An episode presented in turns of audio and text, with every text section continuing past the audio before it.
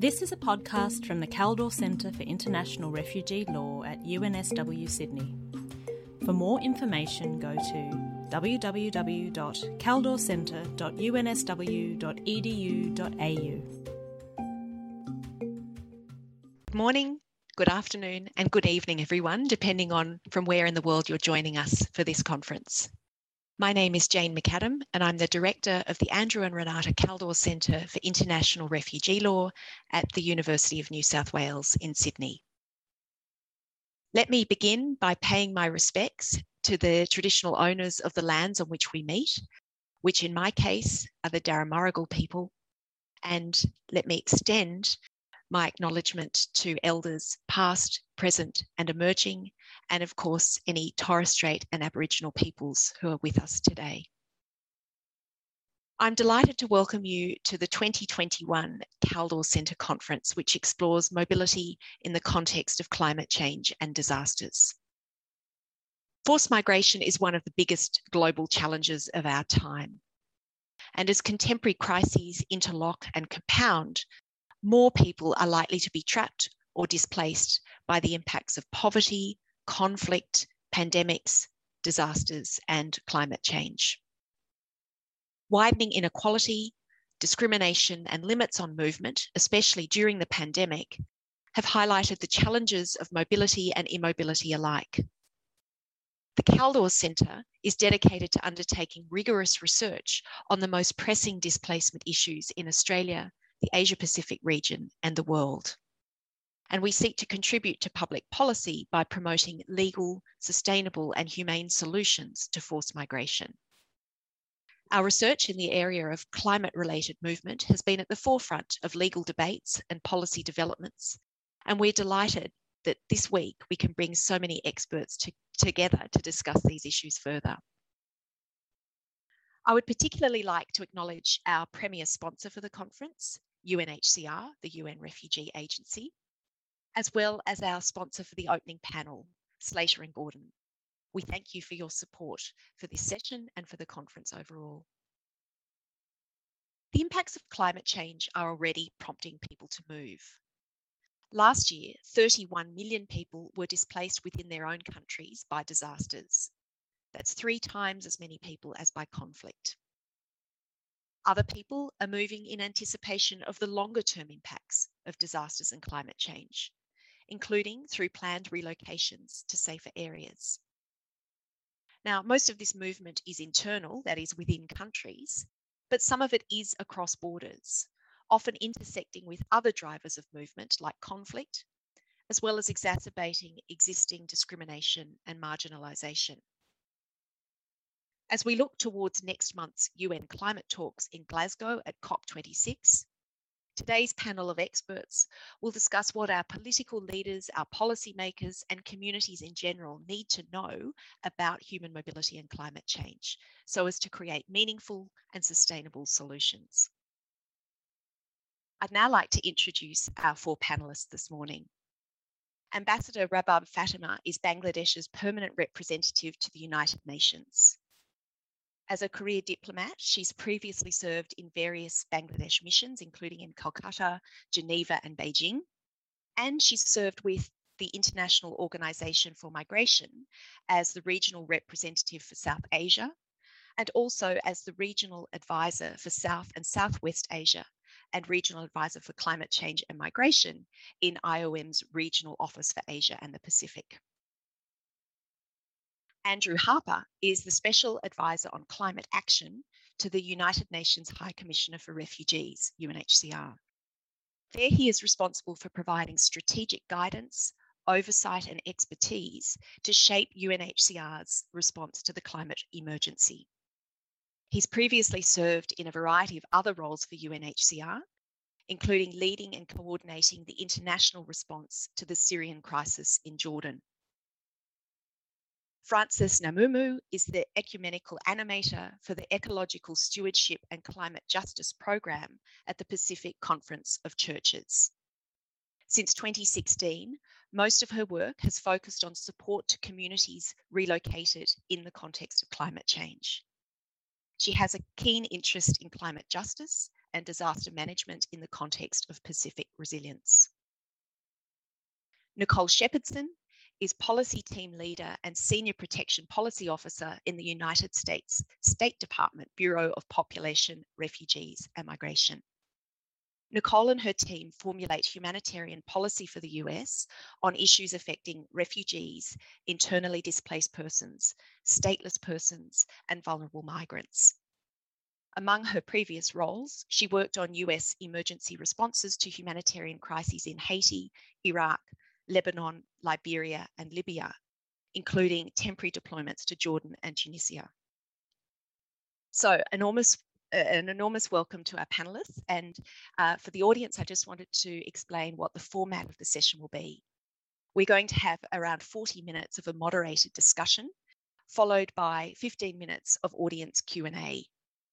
You are very welcome and encouraged to post your questions through the Q&A function at any time, which you'll find on your screen. So to begin, Andrew, can you explain how climate change is affecting human mobility today? What are the core issues that policymakers, politicians, and the general public need to understand? Okay, thanks, Jane, and thanks to the Kaldor Centre for um, for hosting us today, and, and, and hello to all our friends there.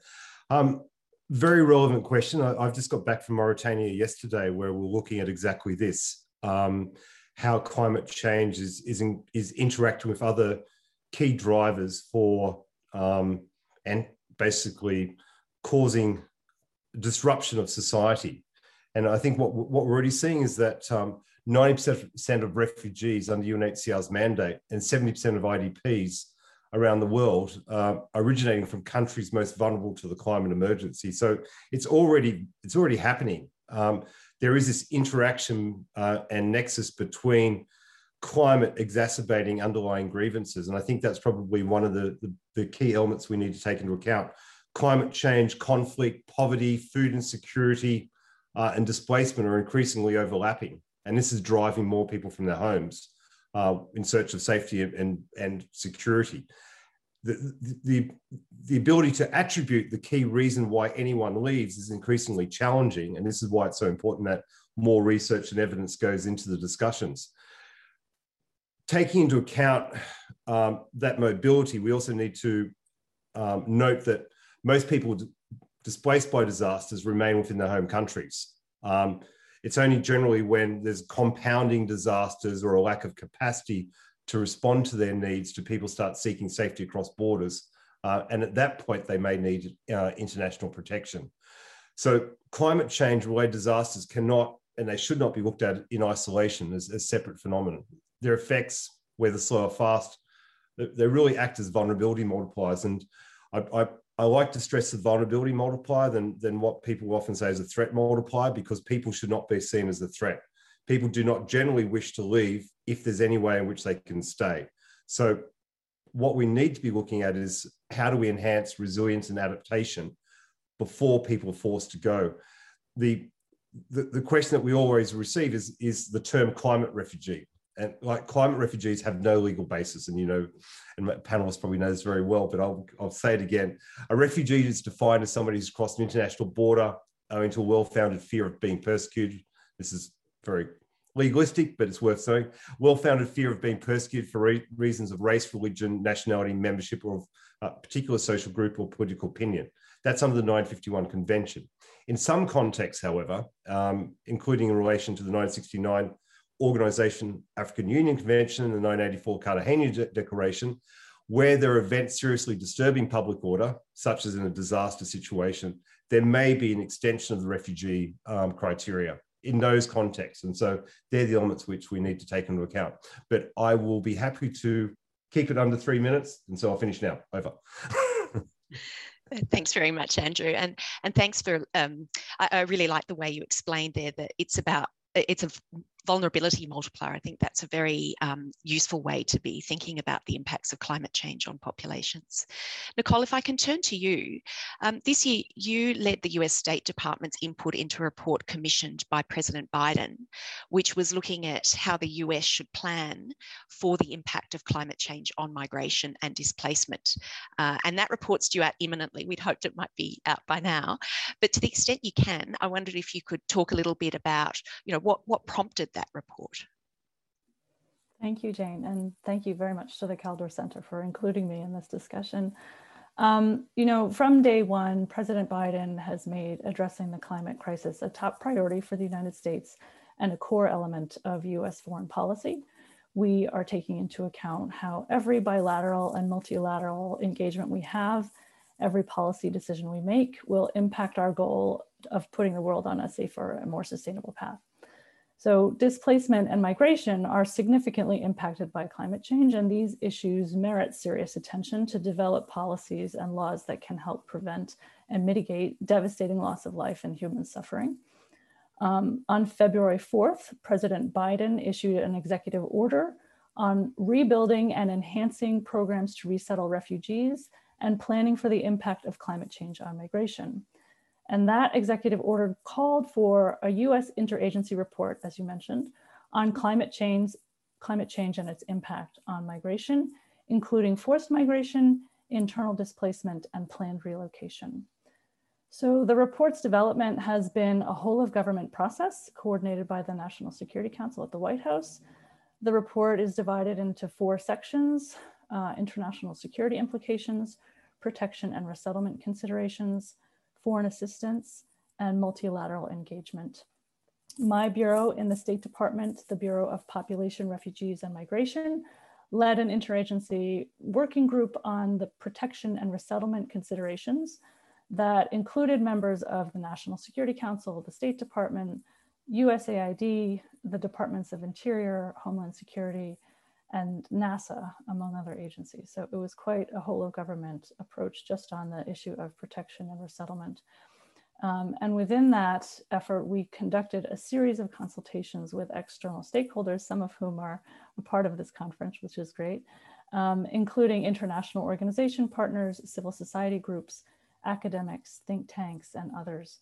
So I, um, I, it was a very comprehensive and insightful process that um, meant a lot to, to us in the US government putting this report together. It, it, sounds like an enormous uh, number of organisations and people to coordinate, and and you know a, a quite a diverse range. And I wondered, you know, you you were tasked to look at the impacts of climate change on um, displacement, including internal displacement, migration, and planned relocation. And I wondered if you could talk a little bit more about, well, you know, what each of these means, but what you had to consider in relation to them, please. Sure. Yes. So when we started on this you know, we were embarking with two pieces of knowledge that we had already that were informed by previous work on the intersection of climate change and migration. First, we know that climate change is rarely, if ever, a singular factor in individuals' migration decisions, as Andrew mentioned. Um, most often, climate change is one of several reasons why a person is compelled to flee their home or decides to leave voluntarily. And we were looking at both the, the forced displacement and voluntary uh, migration. And second, we know, as Andrew mentioned also, that the term climate refugees is problematic because it implies that displacement is a result of climate change as a basis for international protection under the 1951 Refugee Convention and its 67 protocol, which it is not. So um, we wanted to be clear about those things. But one of our first tasks in preparing the report to the president was to define our terminology. Um, and we had to be careful um, and what kind of terms we are using. We, we've been using terms like climate related displacement and climate change related migration. Um, we needed to consider both slow onset as well as rapid onset climate events and their impacts on forced and voluntary movement. So, um, you know, as Andrew mentioned, the data is showing us already that the intersection of climate change, conflict, and disasters is accelerating displacement to unprecedented levels, and we should expect this trend to continue.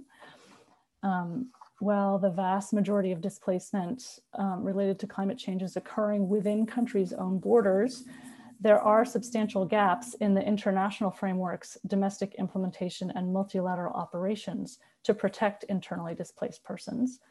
Um, and so we talked about um, how we might improve that. Um, the UN Secretary, UN Secretary General recently issued a, a report by a high level panel on internal displacement that, that discusses the impacts of climate change and emphasizes inclusion of IDPs in development solutions. Um, but the, the international community and host governments still have a lot of work to do to strengthen protection of IDPs. Um, in considering cross-border displacement to, related to climate change, the consultations that the US government conducted with external stakeholders included an important recognition that we need to use the protection frameworks that we have as they may apply. For example, we can apply the Refugee Con Convention definition to protect individuals if a government denies or withholds from them relief from the impacts of climate change on the basis of a protected characteristic in ways that might amount to persecution. Or we can use the convention definition, for example, to protect individuals persecuted for their climate activism. We can work with UNHCR to incorporate discussions on climate considerations for third country refugee resettlement. And we can encourage states who subscribe to the OAU Refugee Convention, as Andrew mentioned, or the Cartagena Declaration to better protect those fleeing the impacts of climate change that amount to events seriously disturbing public order. So we have all of these tools at our disposal that we should be using. Um, in the United States, we have the tool of the Temporary Protected Status Authority that we can consider expanding how we use that authority to improve protection from removal to countries suffering environmental disasters related to climate change. So all these existing instruments to protect displaced individuals in the context of climate change are useful but limited in scope. And given the, given the growing displacement trends, um, it's very important to expand access to protection. It's, it's vital, really. Um, and so in addition to using the existing frameworks, we need to consider ways to supplement the current protection regime with new complementary legal pathways. Over. Thanks, Nicole. That's that's very encouraging to hear, particularly from a, a, country like the United States, which historically has been so strong on refugee protection and, and resettlement. Um, you know, particularly historically leading the way on, on resettlement. Um, Rabab, if I could turn to you now, your involvement with these issues goes back a long way. And when we first met in Dhaka in 2010, you were heading up IOM's regional office and had just overseen the publication of an excellent report examining the nexus of environment, climate change, and migration in, in Bangladesh. As you noted in that report, although Bangladesh is highly exposed to sudden onset extreme weather events like cyclones and floods, as well as slow onset processes like changing rainfall patterns and saltwater intrusion. Um, Bangladesh, and I quote, Bangladesh is in a position to respond proactively to minimise the risks and maximise the benefits of environmental migration and has many good practices to share. So I wondered, what are some of these practices from which other countries could learn? Um, and potentially, are there even more good practices in the intervening decade? Thank you. Thank you very much, uh, Jane, for your kind words. And uh, I thank you also for inviting me. Uh, this uh, this uh, I, discussion so far has been uh, extremely, extremely good and excellent presentations also from the previous speakers. Indeed, Jane, my involvement uh, with this debate is for more than a decade now, both due to my association with the government of Bangladesh, as well as uh, during my time uh, with IOM. And the IPCC's uh, 2007 assessment report was one of the first intergovernmental reports to put a sharp spotlight on climate. And that sort of triggered and encouraged many more empirical research on this topic. And then we have seen its integration in the 2030 agenda in Paris, in Paris and other intergovernmental um, organizations. The nexus of environment, climate change, and human displacement is now fairly well recognized. Yet we seriously lag behind in translating our shared political commitments into trans-actionable agendas on the ground. We are still sort of struggling in finding um, an accepted definition as the previous speakers um, mentioned about. And uh, this is all happening even when we know that climate displacements, millions are actually being displaced because of weather related hazards. According to IDMC, more than 98% of the more than 30 million uh, new displacements that took place in 2020 was because of as a result of weather related displacements. And uh, COVID-19 may have further exacerbated the situation, especially uh, playing on the pre-existing vulnerabilities. As the head of the IOM's regional office in Dhaka, I was closely involved in the publication of a comprehensive report in 2010, as you mentioned, Jane, to facilitate precisely that, to have a multi-stakeholder engagement on this issue, because there was a clear lack of understanding on that. I also co-authored in, uh, in 2014 an article on this topic, highlighting in particular the vulnerabilities of low-lying coastal and small island states. Uh, we made a strong pitch there for a normatic uh, framework to address this issue. I remember when we were launching that paper, we also had a colleague from UNHCR there, and I asked how UNHCR is going to look into the gap that exists now in the um, in the refugee uh, convention and the protocol because uh, the, this population is not covered there. And that gap still remains. And in that context, Nicole, we are keenly looking forward to the report commissioned by President Biden because I think you mentioned there that we are even going to look into definitional issues there.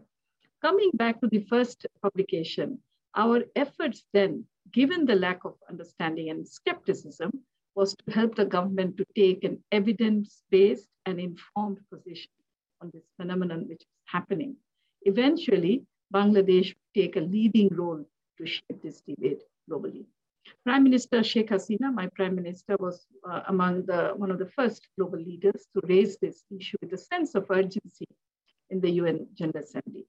In September 2009, she called upon world leaders to consider adopting a legal regime under the UNF, UNFCCC for tackling this problem. And it is from that principal position that Bangladesh supported the creation of the Warsaw International Mechanism for Loss and Damage and the Nansen Initiative as well. And you are right, Jane, uh, as a climate vulnerable country where climate displacement is real, uh, Bangladesh has important ex, um, experience, ideas, and expertise with other countries facing similar challenges. Let me uh, share two specific thoughts in this regard. First, uh, as the current president of the 48 member Climate Vulnerability Forum, my prime minister announced the Mujib Climate Resilient Prosperity Plan Decade 2030. From a position of this is a, a shift in our, uh, uh, uh in our uh, approach to addressing this problem. From a position of vulnerability, this plan actually aims to build resilience and capacity, and eventually that would lead to prosperity. So moving away essentially from a victim-centric approach to a proactive and contributory approach, a vision under which we will strive to enhance resilience, grow our economy, create jobs and expand opportunities using climate action on climate change as a catalyst. So this is quite, quite a, a transformative sort of agenda and plan that we have. And we are encouraging and uh, supporting other uh, climate vulnerable forum countries to develop their own prosperity plans. We can do this on our own, uh, but international climate financing will certainly speed things along. Secondly, Bangladesh has developed one of the most effective locally led early warning systems and eva evacuation program to tackle sudden onset events such as floods, cyclones, and river erosion. Even during this pandemic, we proved our resilience in tackling the super cyclone Amphan. And we have launched a comprehensive 82-year Delta Plan 2100 to adapt to the slow onset of climate change, because this is something which is happening in my country already. We are investing in rehabilitation projects and risk-informed investment in adaptation and resilience building and so on we are ready to share our experience um, uh, uh, living in the largest delta of the world and tackling both current and future challenges with other vulnerable countries. To sum it up, Jane, our approach has always been to minimize the risks at the source. And this is, I believe, what I told you back in 2010 also. And we have important lessons and experiences to share in this regard. In seeking locally led solutions, which includes, among others, creating opportunities for alternative sustainable livelihoods with a view to prevent or minimize population displacement. Because if there's unplanned erratic population displacement that is going to create even more problem in the new area where the people are going to go. So the, because we have a huge population, the idea is to see how we can actually minimize the risk to, in the first place, to prevent population displacement. It's not easy, but we are, we have good experience. I think we have been able to put to rest some of the very dire predictions that were there uh, regarding very erratic uh, uh, population displacement that will be taking place in Bangladesh. Thank you. I think I'll rest it there. Thank you. Thank you, Rabab. And I, I you know, I think um, perhaps if you could just answer this in a in a quick sentence, if that's possible, before we turn to some of those local initiatives on the ground with with Frances. Do I mean, do you feel that Bangladesh's perspective is being heard now and and and being um, you know followed in international fora? Yeah. No, thank you very much, Jane. It's not going to be very uh, short answer because I think I have some information to share, and I think it's important uh, for, for you to know. Uh, like I said, you know, this has been very much high on the agenda. Prime Minister brought it to the um, uh, UN General Assembly, asked for a legal regime. I know Andrew is looking at me, but you know, asking for a legal regime to ensure the social, cultural, and economic rehabilitation of environmental degradation and climate change. So that was done. In keeping with this position, we placed climate change high on our domestic and foreign policy agendas. As a leading global voice on climate change, we push for the inclusion of this issue in all major UN frameworks, agendas, and compacts. We joined other partners to ensure its place in the 2030 agenda and the Sendai framework for disaster risk reduction. And I believe our deep engagement, and this is, I think, where it was heard, our deep engagement with all stakeholders facilitated the recognition of this phenomenon by the Global Compact for Migration and the Global Compact on Refugees. And most recently, last week, we actively contributed to the creation of a mandate, a new mandate in the Human Rights Council, a special rapporteur on the promotion and protection of human rights in the context of climate change. So we are, we are continuing our efforts. Having said that, we recognize that much more still remains to be done in uh, to reach global common understanding and agreement on this issue, both from the political and legal perspectives. Besides, and I think this is very important for uh, I think the others to listen to, besides the formal track of discussions and debates, we have also been active in other informal platforms, which are now quite the vogue here in the UN, to raise awareness and understanding on this subject. In New York, for instance, we have been active members of the Group of Friends on Climate Change. So there is a Group of Friends on Climate Change, Group of Friends on Migration. So all these topics do come up there. Group of Friends on Climate Change and Security, Group of Friends on DRR. And these friends groups have been playing an important role. These are all member states sitting there essentially in addressing the different dimensions of climate change and in turn trying to find a way to find consensus and programmatic interventions. In Geneva, for instance, we are active in the group of friends on PDD, okay? The, there is certainly much more to be done uh, as climate-induced displacements continue to remain alarmingly high. Uh, the upcoming 20, uh, COP26, uh, we believe, will be a good opportunity to revisit uh, this issue and try to reach a clear understanding and consensus. And I think both the previous speakers actually um, um, referred to that. And I think it's very, very important to have a clear understanding and consensus because if we are to have a coherent, effective, and collaborative mechanism, and uh, this will be high on Bangladesh's agenda also at COP22. Can I just highlight two, two priorities, Jane, in this regard? First, we will continue for Bangladesh, we'll continue to invest in efforts to create necessary political willingness and momentum to address this issue adequately in the context of multilateral cooperation. And secondly, we will continue to highlight the need for adequate resources and technology support uh, from the major economies. And I think that will be very important if you have to take preventive actions especially from G7, G20 for the countries most affected by this phenomenon. My prime minister was uh, took part in a high-level closed-door meeting of uh, on climate that was convened by the Secretary General and Prime Minister Boris uh, Johnson on the sidelines on the first day, actually before uh, of the high-level week in the GA. And these are many of the issues that we certainly uh, raised, and we intend to take them also to COP26. Thank you. I'll rest it there. Thank you so much. Well, I mean, Frances, if I can now turn to you, um, you're working directly with Pacific communities in, uh, affected by the impacts of disasters, who are not only concerned with the here and now, but with the longer term consequences of climate change, including their ability to remain in their homes. So I wondered, in your advocacy, how do you frame the issues so that decision makers do sit up and take notice, while also being sensitive to the concerns and suggestions of those on the ground? Thank you, Jane. Um, and thank you to all the previous presenters in the context that they've shared, um, as it reflects or very important to the engagement of communities. Our realities in the Pacific, I would say, is framed, um, uh, frames our advocacy and messaging, which is shared from communities through different platforms, but also reaches the, the decision-making level. And I would like to share um, in this space that there are two specific contexts that are often um, core of our advocacy or messaging. One is the survival of our people, and the second is the ability to continue living on the land of our ancestors.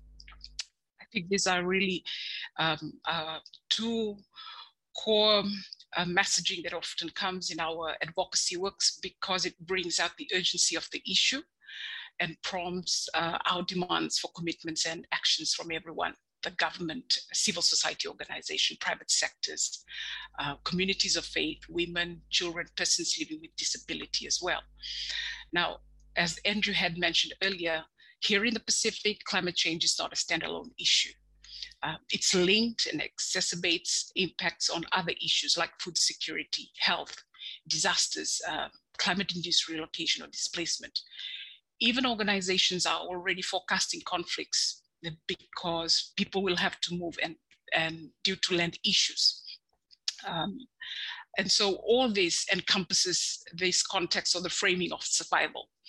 If we were to take the second uh, point I raised earlier, and the ability to continue living on the uh, land that our ancestors had given us, you want to understand not only from the Pacific, but also indigenous communities, the the connections we have, you know, with our with our environment, our relational, uh, indigenous relational with our environment.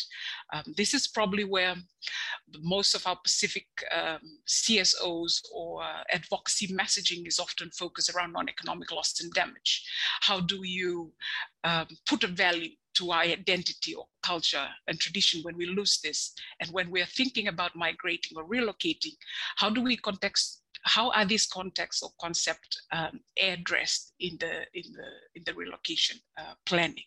So this pushes us, um, I guess, the awareness of of uh, uh, survival and the ability to live on this on the land that has. Um, been given to us by ancestors very key to our advocacy because it it pulls all our um, uh, awareness and advocacy together specific communities. Eh?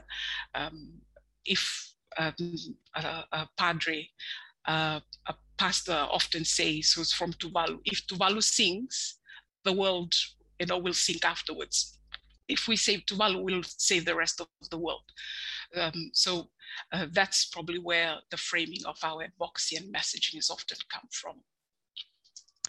And thanks, Frances. I mean, how you know, to, how much do international discussions at the UN matter um, in terms of of your advocacy and, and you know how have past experiences at COP meetings affected your strategy? discussions at the UN and COP meetings are just as important as national and regional meetings. I, I think they, they play a very key part to our work plan or our annual events. I guess these are important because the, the platforms um, an opportunity for the Pacific uh, communities or region to share our realities, our stories and advocacy from our communities, but at the same time listen and learn from other communities and actions happening in other regions, you know, share best practices and solutions. And this shared spaces, you know, reflects our global effort, you know, to change our lifestyle, you know, from one that is um, uh, looking at um, you know, development more at the expense of our environment to one that recognizes the importance of our stewardship role to or custodians to Mother Planet. another issue is because we're talking about um, you know Pacific people attending COP meetings or UN meetings, getting Pacific people across to these meetings um, at the time zone dif difference and the you know the cost of you know traveling across. Um, and we also know that this, the limitation of uh, people that we can take across to attend this meeting, to, you know, to cover different sessions. I think this is where the collaboration of Pacific Island countries, the role of Pacific uh, civil society organization and other networks attending this event is important because we are able to, to support each other where and when we can, but at the same time, amplify now different platforms, the demands from the Pacific. I would like to recall in at the COP23, I'm not sure whether this happens often when the different groups, uh, you know, the women, the youth, indigenous network, faith communities were to present their, uh, their statements or position paper. It was late in the evening, you know, we were speaking to more empty chairs and official delegations who need to hear the voices of uh, the different representations. So I believe if the UN um, space or the COP space are serious about these talks, the gender must accommodate the voices of communities who will be represented in these spaces. Maybe the time, you know, for, for these um, uh, position papers or uh, uh, to be shared is very relevant. Um, and, and it is important that we, that the, the negotiators or our governments hear the voices of the uh, of these people um, because they are going to speak the realities from their different contexts that will shape you know the overall um, policies or statements coming out uh, and actions to be taken coming out from these different meetings. Thanks frances. I think those are extremely important points and and um, you know, I think on the one hand, working virtually might have been able to address some of those issues about cost and distance. And yet on the other hand, we know that virtual ways of working uh, bring their own challenges and, and problems.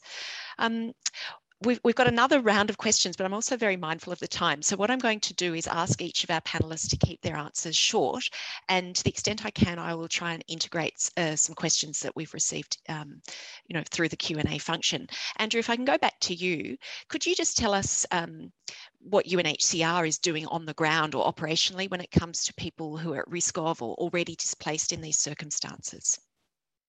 No thanks. Um, it's sort of the, the, response can sort of be helped by what everyone else has been saying. And I think also what Nicole had said was that um, the inclusion of IDPs uh, in development um, activities or solutions is also super important because people displaced by disasters are internally displaced first inside the country. And so, um, and what we're seeing across the world is that there's a, a lack of emphasis or a lack of um, value given to uh, peaceful peaceful coexistence. And what is happening is people are, I think, are looking at the wrong things. They're looking at reacting to events rather than seeing how we can better anticipate. Uh, so again, I, I, just came back from looking at the situation on the uh, Mali-Mauritanian border. We're having like obviously huge uh, population movements within the Sahel, but that, but a lot of those population movements are difficult to attribute specifically to one, one area. And I'll, I'll, just give you an example rather than sort of going into too much about what UNHCR is doing. UNHCR is doing a lot. We got hundreds of officers, all hundreds of countries, but I think it's more important to focus on the human to human element there. There was a there was a population of fisher folk who were in Mali, and they were surviving on a lake. The lake dried up. They moved to another lake in Mali. It dried up. They moved to another area where they were chased out by jihadists they moved to the border with Mauritania, but they couldn't survive in the border and they had to cross the border into Mauritania. So then they've moved into a lake area, a swamp area where they're fishing, but now they're in conflict with local herders. So this is the dynamics that is crossing. Like nothing is simple anymore. These these people would traditionally move across the region because of that's how they lived. Like mobility was their life. But in many places, that mobility and sense of how life was in the past has been jeopardized. And so having the voices of people to explain what's going on is super important. This is what why it's so important to have Frances and the ambassador talking about the actual situation on the ground. So we we are adapting. Um, we've got tens of millions of refugees. But if we don't be more proactive in addressing the root causes and being much more sophisticated in understanding the dynamics of why people are moving, then we're always going to be reacting. And we can't do that. We have to be addressing the vulnerability at, at the root. Over. Thanks, Andrew. Look, just a, a, quick question that came through on the chat, and I just wonder if you might have a, a you know a response. Um, the UN Human Rights Council early this month uh, recognised access to a healthy and sustainable hmm. environment as a universal right. I mean, do you think that's going to have any implications for what we're discussing today? Um, well, not not immediately, but it will have um, may influence um, national adjudication decisions, and so that could have a um, an impact on um, case law as we move forward, as, as you know this better than what, what I do. Um, so in many aspects, when you start looking at um, like national, like international refugee law, that, that thing is not going to move. Like that is there.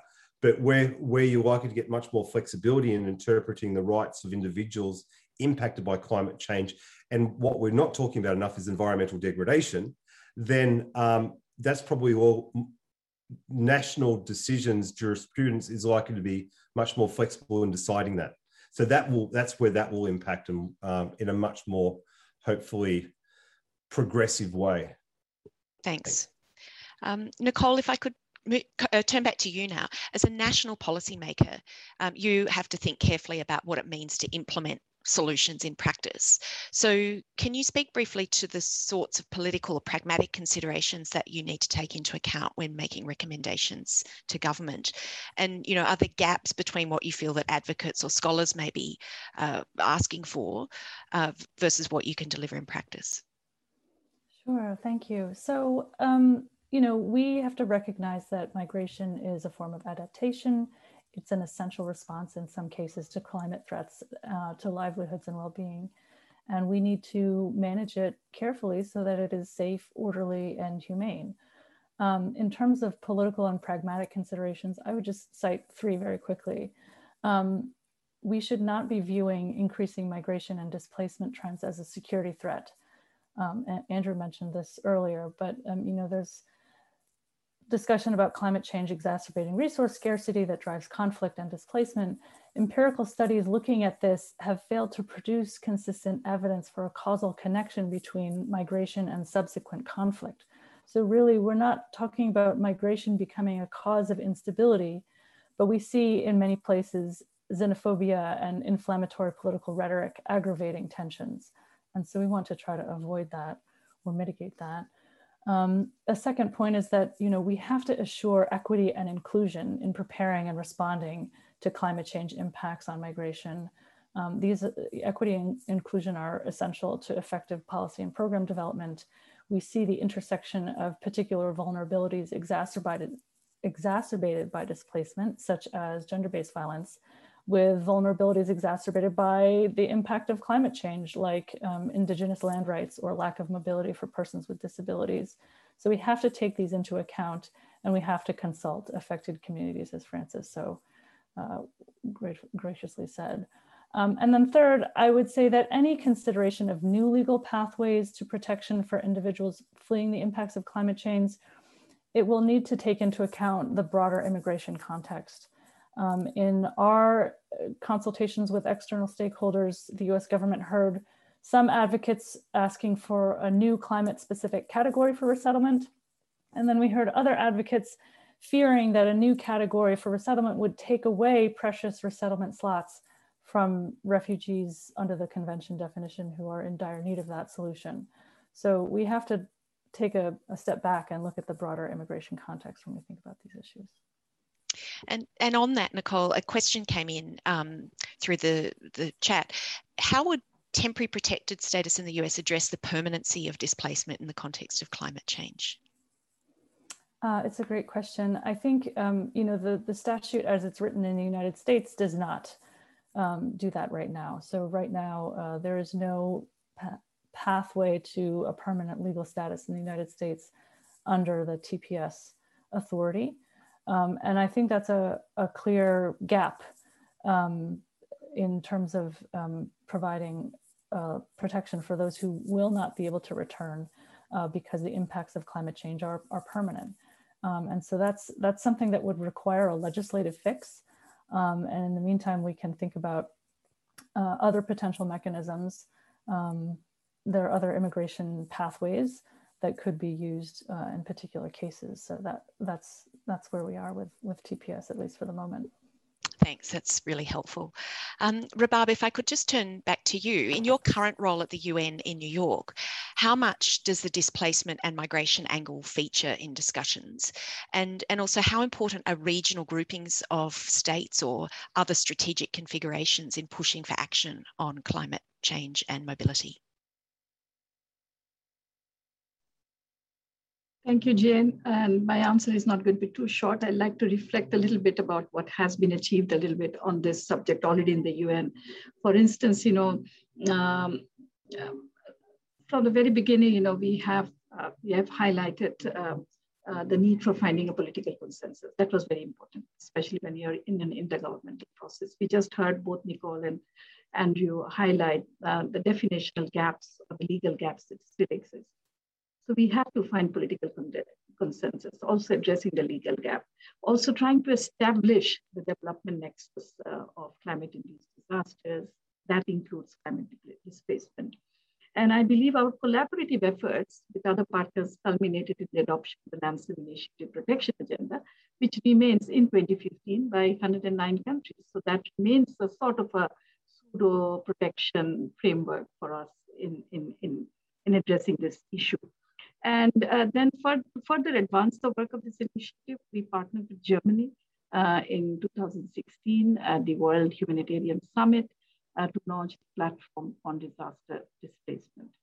And I, I, believe the PDD still remains a good example of effective partnership across regions, place climate migration issue high on the multilateral agenda. And uh, very quickly, uh, if I may say that uh, we feel that the debate on climate-induced displacement is still evolving. Uh, I think it starts even in the context of finding an acceptable definition. If you, if you put climate and migration, both two very divisive, politically sensitive issues uh, in one sentence, I think immediately it becomes a non-starter at many points. But you know, mention migration is sensitive as opposed to displacement so, you know, consequently, I think the legal gap also creates the protection gap. So these are, these are, these are the challenges that we face. But as I had mentioned, you know, there are different forums besides the more formal intergovernmental processes where we have been trying to trying to have dialogues and discourses to find an understanding and some common grounds on where we can work together. And um, Nicole mentioned another very important issue, and that is about uh, migration should not be seen as a security threat. Sometimes you know, there's a growing sort of discussion now on migration, climate security, how climate can be inducing, um, uh, triggering displacement, and that is leading to uh, security uh, risks. And I think that over securitization of the issue can also uh, be uh, a problematic area where we can find consensus. But this is also a very real issue in some regions. So this is going on. There is no common uh, group, uh, regional group position uh, as such uh, on, on the issue of climate and displacement. But as I said, you know, we have been able to make some progress. This is increasingly being discussed. Even I mean, climate and security is being discussed in the in the Security Council or even in the peace building commissions debates, uh, uh, and especially in the context of climate displacement, or even when we hear about the new mandate uh, of the Human Rights Council on Climate Change and Human Rights. I'll just mention, uh, and I think this will give you an idea about where things stand. Last Friday, we had an informal intergovernmental dialogue on this issue, uh, more climate change in the humanitarian context, uh, which was convened by the President of the General Assembly. And I'll share, I will uh, share two major takeaways from that meeting. And I think that will give you an idea about where things stand in the intergovernmental larger process. First, the debate on climate displacement uh, encompasses multidimensional issues. And this includes uh, pertaining to development, uh, humanitarian, security, human rights, and legal domains. And there are there is also gaps in understanding among different actors within the UN system as well as among member states on this subject. For instance, while humanitarian actors look into this issue with short-term perspectives, the development actors essentially have long-term views. And of course, there are competing sort of interests vis-a-vis resources and mandates. Then, of course, when the security actors come into play, they see it from the security lens, which can, again, like I said, um, potentially over securitize the uh, entire debate. And secondly, uh, given, uh, and this is again another takeaway from the debate, I mean, this was at a high level that we had last week, given the multidimensional aspect of this issue and the high political sensitivity, we would need an incremental evidence-based approach. And uh, we need to have more such, you know, multi-stakeholder dialogues, such as the one that we're even having now, uh, to, uh, to bring in more synergies among the different actors. But very, very important to bridge the gaps in our understanding, in trying to actually even find a common understanding on definition of what we, what we, what we mean by that. So in the UN, this is an ongoing debate at different levels and at with different dimensions. But I wouldn't say that we have uh, yet a very common um, uh, position on this matter. From a climate vulnerable country, our, our, stakes are different from another country, which is um, um, uh, you know a source and uh, a destination country or a developed country, which is giving the resources. I think there are different uh, sort of views, and I think that differences also exist within the different UN agencies and players. Thank you for that really comprehensive um, explanation and, and, I think it does you know give us a, a good insight into some of the, the challenges that, that exist. Uh, if Frances, if I can come back to you now, what do you feel that affected communities need to be able to or uh, need um, sorry, what do affected communities need to be able to do to retain their agency and make real choices about whether or not they want to stay or go? Mm. To go or not to go. that as that is a very important question. I guess in our accompaniment work with the Pacific Conference of Churches, an important factor that we've continued to recognize is the sharing of the information to the communities. Um, the discussion on uh, relocation or um, may be sensitive, especially to when we are um, when the subject is about leaving their homes, you know. But we feel we must still talk about this issue. It is very important to allow the spaces for communities to like dialogue and find ways um, to move forward together or make a decision. And so um, you know, the, the free prior informed consent of communities, eh? that they are making decisions, they are making informed decisions based on the knowledge that they, they're provided or based on the dialogue that they've had uh, with, with the different stakeholders that has been one of the key findings from our accompaniment work with uh, with most of the communities or some of the communities that work with uh, here in the in the region. But in talking about this, we've also realized that we cannot leave anyone behind. There are those in the communities that may choose not to go. Um, and for our work, um, it is looking at ways that we continue to support those who choose to stay um, and sustain, you know, the, the environment that they choose to live in. Um, there has been already, there's been discussions around two aspects of what would a theology of hope in the, you know, in the church context would look like, theology of hope for those relocating and a theology of hospitality. How do receiving communities receive uh, relocating communities? Eh? And in the same context of the theology of hope, how do we still provide hope to those who choose not to relocate? And given that the uh, faith community is, uh, is large here in the Pacific region, the, the Christian community, um, that has been one of the key um, challenges for us in accommodating uh, the concerns or the uh, those who may choose not to stay here, that their voices are also represented um, in the in the Talanoa, in the dialogue. But we've also, um, you know, while moving into into this in this work, I believe something like the planned relocation guideline that the Fiji government has uh, uh put together at least uh, is a starting uh, guide for the different stakeholders, um, the ministry, the government ministry, to come together and respond to this very sensitive and complex issue of moving. Um, you know, it, it guides our collective action. Uh, at the same time, we're learning and improving uh, based on the different cases. But at the same time, um, as stated specifically in the, the Fiji uh, planned relocation guideline, the community is centered. Uh, they must be informed uh, of any, um, you know, existing frameworks, uh, guidelines, and policies, um, and they are the drivers, um, you know, or designers of the, the, the relocation processes. Thank you.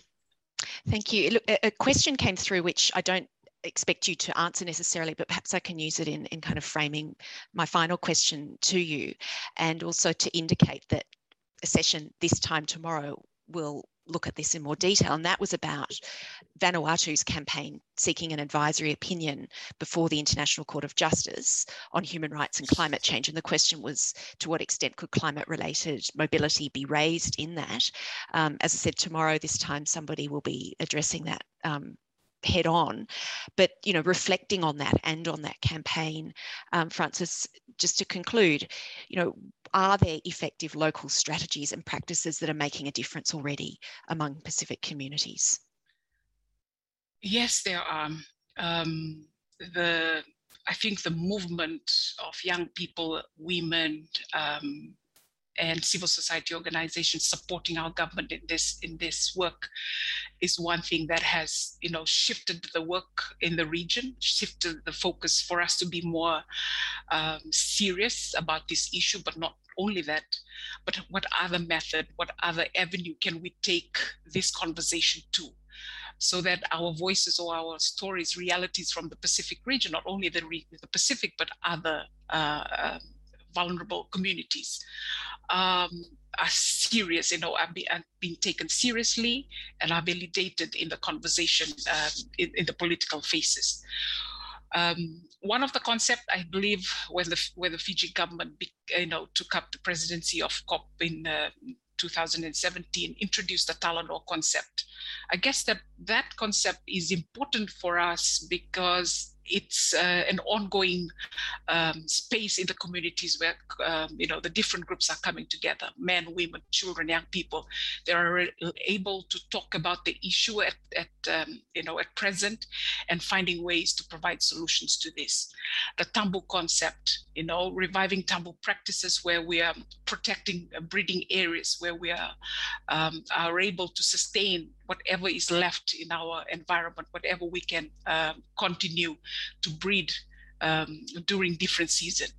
And there are already uh, projects in, you know, planting mangroves, uh, not only in Fiji, but around the region, maybe other region as well, to protect their shorelines. Um, communities coming together, young people coming together to um, revive traditional knowledge, um, sustainable sea transportation, um, uh, you know, using the traditional uh, voyage, traditional canoes, so that we start to limit our carbon emission, even though we we know we significantly uh, emit, you know, uh, uh, insignificant amount of greenhouse gases. We still we still feel we while we're at the forefront of this, um, the climate change, we still need to come up with uh, ways that we can respond or adapt and mitigate this this uh, uh, climate change issues. But at the same time, in terms of food security, how do we, you know, grow our own backyard um, gardens? How do we promote uh, uh sustainable uh, food um, agriculture practices, uh, you know, that not only protects our, our, our land, but at the same time we're able to learn, we're able to infuse traditional knowledge into this, given that we already have existing traditional calendars of uh, uh farming, um, agriculture calendars. So these are already, um, you know, existing um, uh, local strategies and practices, but at the same time, we we do not want to drive the attention away from countries committing to reducing their carbon uh, emission targets. That despite our solution, that despite what we're trying to find best practices and solution, even relocation, if that's the, the last option to adaptation, we still have a responsibility to reduce our carbon emission, um, not only for the Pacific, but for the rest of the world. Thank you, Frances. I don't think I can add a concluding line that, that can express things any more power, powerfully than you, you just have. And I would like to thank you and our other panelists this morning for your enormous expertise, reflections, and knowledge. I, I think it's been a, an incredibly rich discussion and one that has set the tone very well for, for the rest of the conference to come. Um, thank you to the thank you to the audience as well for your engagement, your questions, and your interest. And of course, to our sponsors, uh, Slater and Gordon, the sponsor of our opening panel, and our premier sponsor, UNHCR. This session will be followed in just a few moments by a breakout session uh, which is a conversation between me and Marianne Lockery about how things have changed in this field of, of climate change, disasters and mobility over the last decade or so since we've been involved. It'll take place on Zoom meetings and I invite you to join us through the link in the chat function or through the event hub that you accessed via your ticket. Thank you so much for joining us and I look forward to seeing you at other sessions of our conference. Thank you and goodbye.